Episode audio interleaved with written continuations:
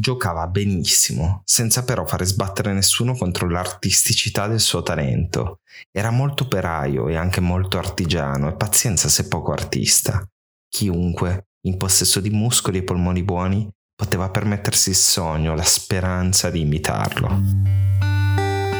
Ho preso ancora una volta in prestito le parole di Giampaolo Ormezzano e questa volta l'ho fatto per descrivere un giocatore che del grande Torino è stato davvero muscoli e polmoni, un uomo così solido, così concreto, da essere talvolta oscurato in mezzo alla fucina di talento, estro e fantasia che è stata quella squadra granata negli anni 40 del secolo scorso. Quell'uomo si chiamava Ezio Loik, per tutti l'elefante, un soprannome che si era meritato per il suo fisico possente, per il suo modo di occupare letteralmente qualsiasi zona del campo senza dare l'impressione di avere neppure bisogno di correre, ma anche per la solida e apparentemente impenetrabile scorza che portava intorno a sé in campo e nella vita privata. Se esiste un calciatore che è l'incarnazione della concretezza, della pragmaticità, quel calciatore non può che essere lui, la mezzala del Torino e della nazionale italiana, che il 4 maggio 1949 a Superga ha perso la vita a 29 anni, ma che per la sua esperienza, per il suo modo di affrontare ogni partita senza farsi mai trasportare da sentimenti che potessero anche solo vagamente somigliare alla paura, aveva ormai la forza, il carisma e l'alone mistico del veterano, del campione fatto e finito, e che proprio in quello sciagurato momento era il culmine della sua solida bellezza calcistica. Del resto Ezio Loik, ben prima che la sua carriera da calciatore prendesse il volo, aveva dovuto occuparsi fin da bambino di ben altre vicende decisamente più complesse, vissute nella sua Fiume, dove era nato il 26 settembre del 1919. Pochi giorni dopo la cosiddetta impresa di Fiume, l'occupazione della città per mano di un manipolo di guerriglieri italiani guidati dal poeta Gabriele D'Annunzio. L'elefante era cresciuto in un contesto a dir poco difficile e forse tra tutti i giocatori del grande Torino era quello che portava con sé il trascorso più complesso, un percorso condiviso almeno in parte con quello che praticamente per tutta la carriera è stato il suo compagno di reparto per eccellenza, Valentino Mazzola. Numero 8 e numero 10, le mezzali più forti, più complete che il calcio italiano potesse offrire.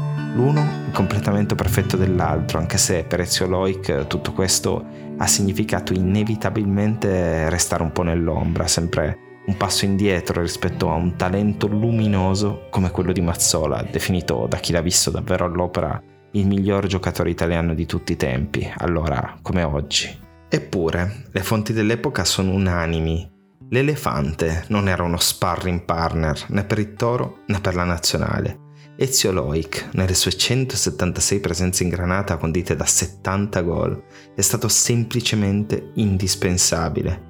È proprio da lui e dalla sua grandissima storia di riscatto che ripartiamo in questo nostro episodio, l'episodio 14 di Invincibili, la leggenda del grande Torino. Quel giorno di pioggia, bambino, lo sai che il cuore mio a pezzi non scorderà mai.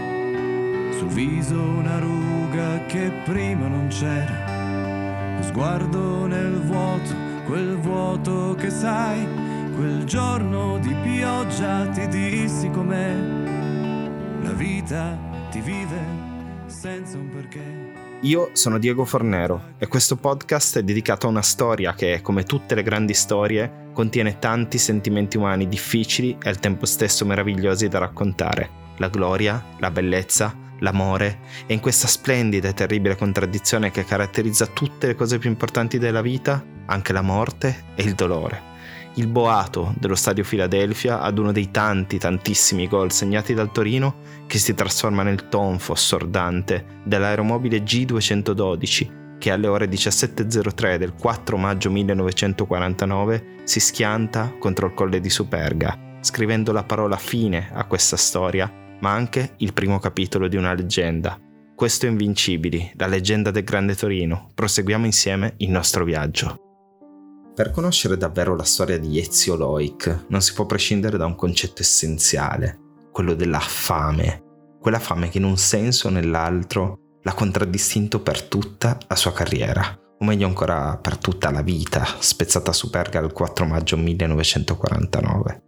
Una fame dai significati più sfaccettati, da quello più letterale, quello che ha contraddistinto un'infanzia decisamente complessa, in un contesto non solo umile ma forse qualcosina di più, a quello più metaforico, considerata la determinazione con la quale l'elefante ha affrontato ogni pallone, ogni centimetro del campo. Fiume non è un luogo semplice in cui crescere negli anni venti del secolo scorso, soprattutto per il piccolo Ezio, che è il terzo di tre fratelli, nato in una famiglia di origine cecoslovacca emigrata in Istria, nella quale si fa fatica a portare a casa il pane da mettere sotto i denti per tutti. La madre, Ida, si occupa dei figli, il padre, Roberto, fa l'operaio al servizio dell'industria bellica, un'industria che viene in un certo senso rilanciata proprio nel 1924 dal regime fascista, quando Fiume diventa a tutti gli effetti territorio italiano con il Trattato di Roma siglato tra l'Italia e il regno di serbi, croati e sloveni, che sarebbe diventato pochi anni dopo il regno di Jugoslavia. Al rilancio dell'industria bellica si accompagna anche la ripartenza del silurificio Whitehead, impianto nato nel 1875, quando Fiume era a tutti gli effetti parte dell'impero austro-ungarico, ma che era sostanzialmente fallito alla conclusione della Prima Guerra Mondiale. È proprio in quel silurificio che trova lavoro Roberto Loik, papà di Ezio, e dei suoi fratelli più grandi, Egeo ed Ervino. Sono anni duri, quelli che vive Ezio da bambino, anni in cui la città è perennemente in un'atmosfera di tensione, e nei quali in casa Loik è difficile anche solo accedere al carbone per riscaldarsi o farsi fare credito in bottega per poter dare da mangiare a tutti. Da qui nascono alcuni degli episodi che in un certo senso segneranno per sempre la vita di quel ragazzino innamorato del pallone, che sogna di seguire le orme del fratello Ervino, di 4 anni più grande, che gioca nella squadra locale della Fiumana. Mentre corre dietro al pallone, il piccolo Ezio percepisce le difficoltà dei genitori e arriva un giorno all'insaputa dei suoi a mettere in piedi una singolare protesta contro quel bottegaio che aveva deciso di non far più credito alla sua famiglia, lanciando all'interno del negozio 2 grossi topi di fogna cosparsi di benzina, cui aveva appiccato fuoco. Un'immagine forte, me ne rendo conto, che trasmette però il senso di quello che poteva essere passato all'epoca nella testa di un bambino o poco più nel bel mezzo di una situazione così complicata. Non solo, nell'infanzia di Loik c'è un altro episodio che forse avrebbe potuto cambiare il corso della storia, considerato che a farne le spese fu proprio la caviglia di un piede, uno di quei magnifici piedi dell'elefante, gravemente infortunato dopo un'altra di queste marachelle giovanili che forse erano qualcosina di più. Come detto, c'era bisogno di scaldarsi e l'inverno a Fiume è rigido e col vento che tira le temperature scendono in picchiata. Per scaldarsi c'è bisogno di carbone, ma il carbone costa e i ragazzini del quartiere hanno inventato un metodo astuto per procurarselo. Costringono di fatto il carro che lo trasporta a rallentare con una scusa e poi portano velocemente via un sacco e corrono il più lontano possibile. Un giorno però qualcosa va storto e a farne le spese è proprio la caviglia del piccolo Ezio, che viene letteralmente schiacciata dalla ruota del carro. È un incidente doloroso che Loik ricorderà, racconterà, seppure con la parsimonia e la sobrietà che lo contraddistinguerà per sempre, anche negli anni a venire. La caviglia è completamente girata, viene operata, si fa per dire, secondo la saggezza popolare, come insegnano oggi ai corsi di sopravvivenza, ovvero semplicemente rigirata alla belle meglio, rimessa in posizione, aspettando che il tempo faccia il suo corso per ripristinare ossa e legamenti. Il tempo in effetti farà bene il proprio corso, questo bisogna dirlo, perché la caviglia si riprende nel migliore dei modi e quel ragazzino può continuare a giocare a calcio, prima nella piccola squadra locale della Leonida e poi nella Fiumana, proprio come il fratello più grande, e dimostrare da subito di avere una marcia in più. Ezio cresce e il suo fisico si forma rapidamente, roccioso ma al tempo stesso rapido, gioca un po' in tutti i ruoli dalla mediana in su, compreso quello del centravanti. Ha un tiro esplosivo e con entrambi i piedi, ha un temperamento fuori dal comune. Non è un caso se a 17 anni è già in prima squadra, in Serie C, e si prende un posto da titolare fisso già nella stagione 36-37. Gioca 41 partite, segna 12 gol, prestazioni troppo convincenti per non essere notato dai talent scout, tanto che Nel 1937 arriva la chiamata che può cambiare, in effetti cambierà per sempre, la vita di quel giovane giocatore. Quella chiamata arriva da Milano, precisamente dai rossoneri del Milan, un Milan che non è certamente quello che conosciamo oggi e che non vinceva un campionato dal lontano 1907, ma che per Loik significa contemporaneamente due cose: l'ingresso ufficiale nel calcio che conta e la speranza di potersi mettere per sempre alle spalle le difficoltà degli anni difficili vissuti a Fiume. Se essere calciatori negli anni 30 era qualcosa di ben diverso dall'esserlo ai giorni nostri, ciò non toglie che proprio a Milano Loik avesse visto al momento del suo ingaggio una cifra che mai gli era capitato neppure di immaginare. E da qui, dal suo arrivo al Milan, che inizierà a prendere un'abitudine che lo contraddistinguerà per sempre, che oggi può suonare pure un po' bizzarra, ma che va inquadrata ovviamente nel contesto nel quale l'elefante è cresciuto. La leggenda vuole infatti che Loik portasse sempre con sé nel portafoglio tutte le sue banconote e che ogni sera le stendesse meticolosamente sul letto, contandole prima di riporle sotto il materasso, per poi ripetere lo stesso processo ogni giorno, e questo per sempre, anche negli anni che vivrà da grande campione nel Torino e nella nazionale. Attenzione però, la carriera di Loik non sarà perfettamente lineare.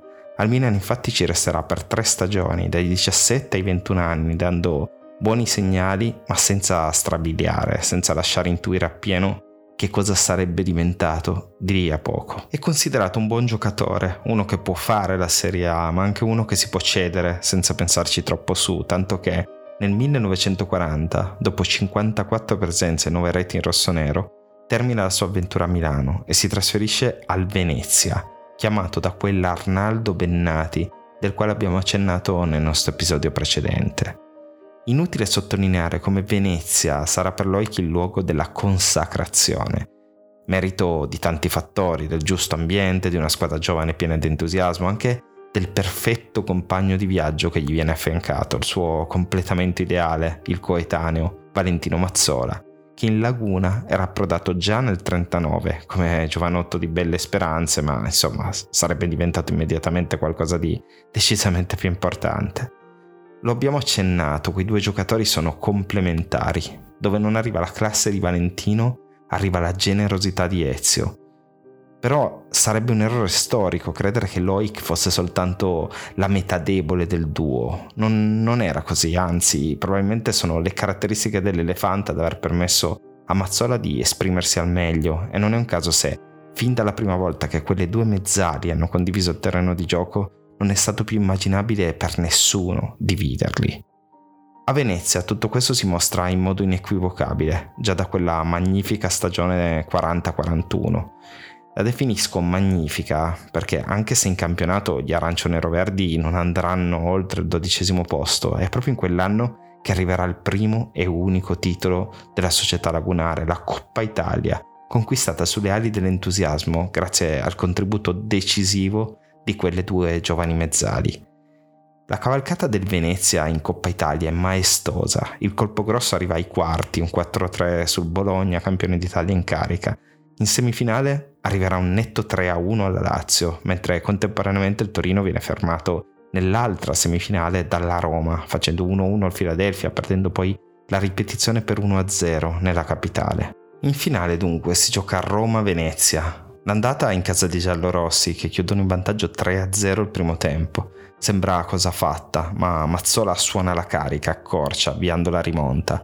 Finirà 3-3 ed è esemplare quanto si scriverà il giorno dopo sul quotidiano sportivo Il Littoriale.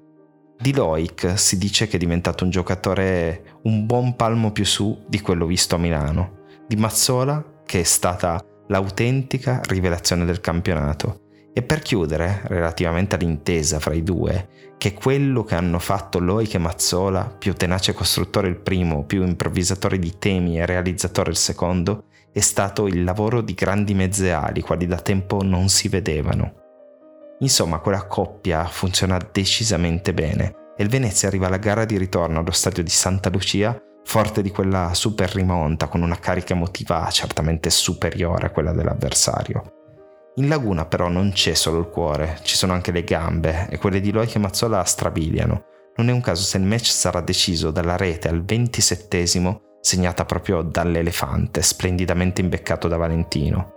Il 15 giugno 1941 il Venezia vince la Coppa Italia, tuttora l'unico titolo mai conquistato nella storia del club, per la gioia del presidente Bennati e dell'allenatore Giovanni Battista Rebuffo, uno che da calciatore fece anche una comparsata al Torino nel 1923, una sorta di provino senza mai essere tesserato, e che da tecnico ebbe il merito di mettere decisamente bene in campo quei ragazzi, giocando un calcio arioso e applicando anche il sistema, la struttura tattica che, insomma, come ormai saprete, anche il grande Torino avrebbe di lì a poco iniziato ad applicare. È chiaro a tutti che quel Venezia fosse forte, una bella squadra, ben assemblata, ma che a fare davvero la differenza fossero quelle due mezze ali, che infatti si ripresenteranno ai nastri di partenza della stagione 41-42 come gli osservati d'obbligo del campionato. In questa stagione il destino del Venezia si incrocia inesorabilmente con quello del Torino. Lo abbiamo visto nell'episodio precedente, lo scudetto diventa un affare a tre, se lo contendono la Roma, il Toro e gli arancione-roverdi, e sarà lotta dura fino al termine della stagione. Saranno proprio Granata e Lagunari, di fatto, con i loro risultati incrociati, a spianare la strada ai giallorossi per la vittoria del tricolore.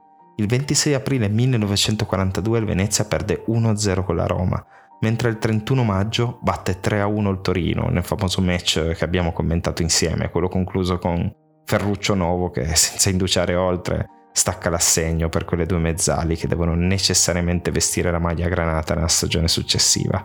Finisce con la Roma a 42 punti, il Toro a 39, il Venezia a 38, ma finisce soprattutto con la consacrazione di Ezio Loik e Valentino Mazzola, che tanto per cambiare approdano insieme anche in nazionale.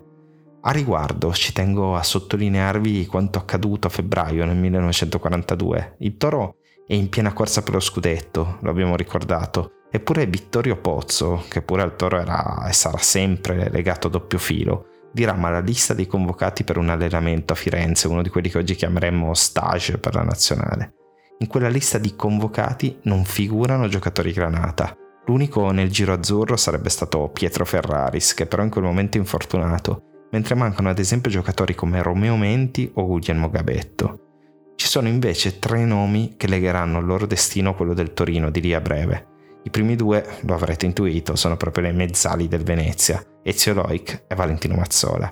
Il terzo è Giuseppe Grezar, da tutti detto Pino, il 21enne mediano della Triestina, che sta impressionando in Serie A per continuità di rendimento e qualità della giocata. Interessante di nuovo è leggere quanto si scrive sulla stampa dell'epoca. Il Littoriale definisce infatti Loik un giocatore di cui la nazionale ha un assoluto bisogno per la grande mole di lavoro che è in grado di sviluppare.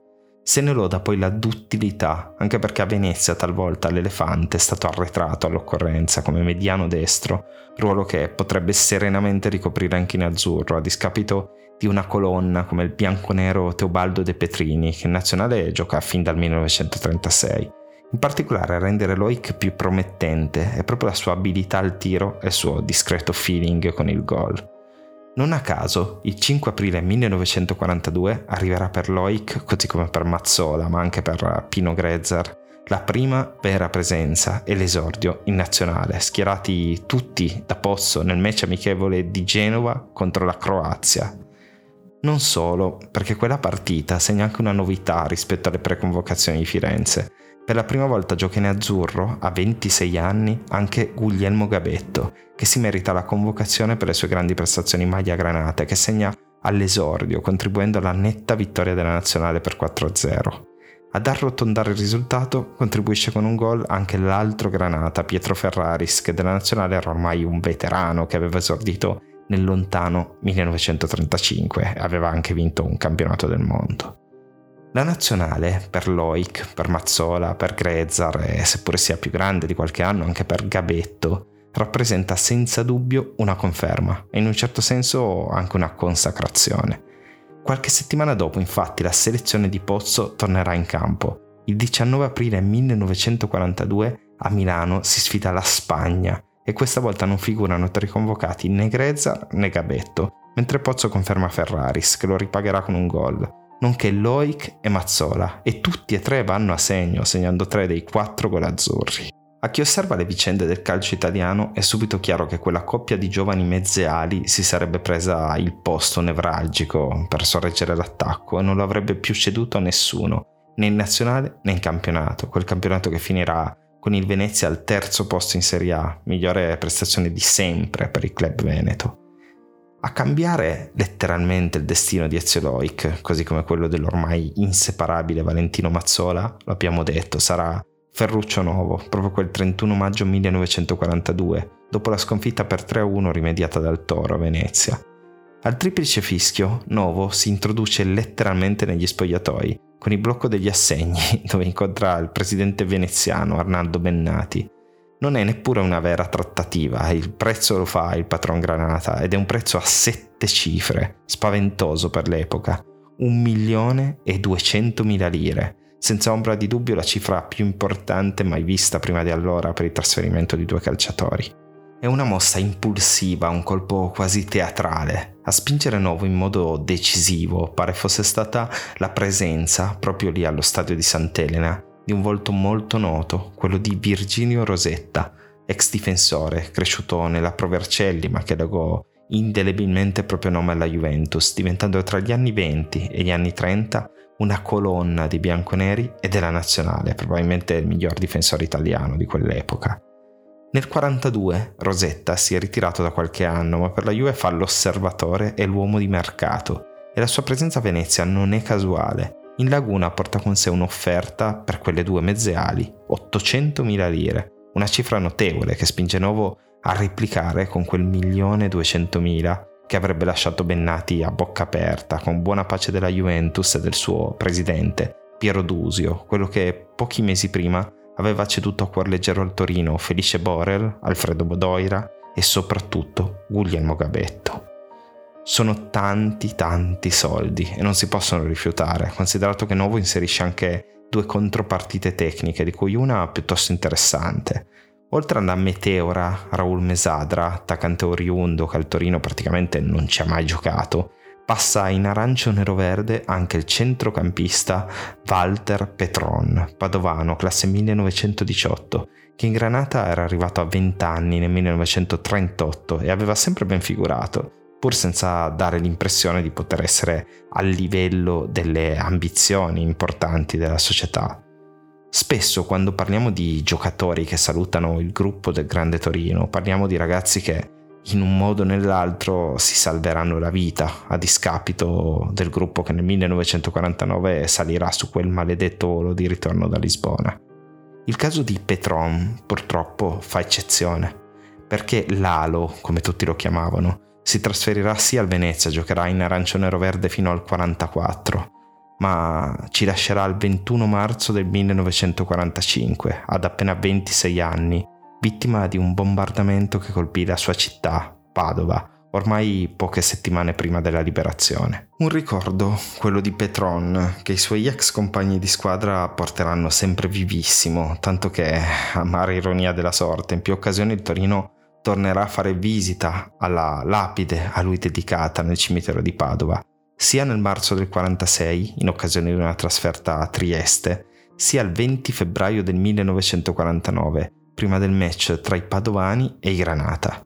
Quel giorno, meno di 3 mesi prima di Superga, il Grande Torino era all'apice del suo splendore e si rese protagonista di una vera e propria marcia per commemorare l'ex compagno.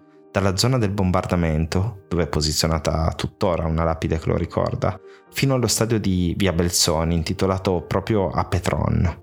Una marcia che divenne per il Toro una sorta di rituale collettivo, perché centinaia di tifosi si mescolarono alla squadra per ricordare ovviamente lo sfortunato Lalo, ma anche per vedere da vicino, scambiare una parola, chiedere un autografo a quei campioni di cui tutta Italia e tutto il mondo parlava, ormai vicini al loro 5° scudetto consecutivo. Quello di Petron è un destino tragico, in un certo senso condiviso con quei compagni che gli avevano reso omaggio con tanto affetto, ed oggi anche celebrato in modo congiunto, come accade ad esempio proprio a Venezia, dove già sul finire del 1949 fu posta una lapide commemorativa per celebrare i campioni che avevano vestito la maglia arancio-nero-verde. Lalo Petron, Ezio Loik, Valentino Mazzola e Aldo Ballarin, quel Ballarin che abbiamo già incontrato con la maglia della Triestina e che nel 1943, un anno dopo che Bennati incassò l'assegno del Torino, arriverà a vestire a sua volta la casacca del Venezia prima di trasferirsi definitivamente al Toro dopo la guerra nel 1945 e ovviamente perdere anch'egli la vita a Superga. Insomma, quel 31 maggio 1942 Ferruccio Novo, con quella sua spregiudicatezza, ha mosso parecchie leve del corso della storia. Petron è un buon giocatore, ma non è ovviamente all'altezza dei due campioni che si trasferiscono in Granata. Si tratta in un certo senso di un mezzo smantellamento, possiamo dire, e giustamente i tifosi arancio-neroverdi non appena percepiscono quanto accaduto si precipitano sotto la sede del club a pretendere spiegazioni da parte di Bennati. È in quel momento che si verifica un'altra scena iconica dal sapore del tempo che fu. Il presidente veneziano infatti si affaccia dal balcone e letteralmente sventola quell'assegno con quella cifra incredibile vergata sopra, 1.200.000 lire. Non si poteva proprio dire di no, e anche i tifosi lagunari in qualche modo sono costretti a farsene una ragione. Ezio Loik e Valentino Mazzola, il numero 8 e il numero 10 più forti in circolazione, ora sono giocatori del Torino. Col Venezia giocheranno ancora due partite, prima di salutare anche un po' a malincuore, considerato che entrambi avevano creato legami importanti con l'ambiente e con i tifosi, per poi dirigersi sotto la mole. Inizia così la loro storia in Granata, una storia che si compone di tantissime altre vicende, che ovviamente non esauriremo in questo nostro episodio, anzi, in un certo senso si può dire che sia proprio qui che inizia il bello, che inizia la parte più entusiasmante, più intensa del nostro racconto. Parleremo ancora parecchio dell'elefante, del suo ambientamento a Torino, di una grande promessa d'amore siglata nel modo a lui più congeniale, ovvero gonfiando la rete, e del suo apporto indispensabile alle vicende della squadra. Ed ovviamente non potremo che raccontare anche la storia del suo compagno di viaggio per eccellenza, Valentino Mazzola, che di quel grande Torino diventerà il capitano e il giocatore più iconico di sempre. Mettetevi comodi perché continueremo a parlarne insieme nel prossimo episodio di questo podcast, l'episodio 15 di Invincibili, la leggenda del grande Torino. Quel giorno di pioggia, bambino, lo sai che il cuore mio a pezzi non scorderà mai. Sul viso una ruga che prima non c'era, lo sguardo nel vuoto, quel vuoto che sai. Quel giorno di pioggia ti dissi com'è la vita. Questo era Invincibili, il podcast dedicato al racconto e alla riscoperta di una delle più importanti pagine della storia del calcio italiano ed anche, se non soprattutto, della società che lo circondava. La canzone che avete ascoltato è Quel giorno di pioggia dei Senso Unico, che ringrazio per la collaborazione e per il supporto. Ringrazio la testata online Toro News, media partner di questo progetto, Marta Galli per l'illustrazione originale che fa da copertina a questo podcast, e Francesco Grandazzi, art director dei materiali di comunicazione. Io sono Diego Fornero, l'autore di questo podcast, e vi aspetto al prossimo episodio per continuare insieme il nostro viaggio nella leggenda degli Invincibili.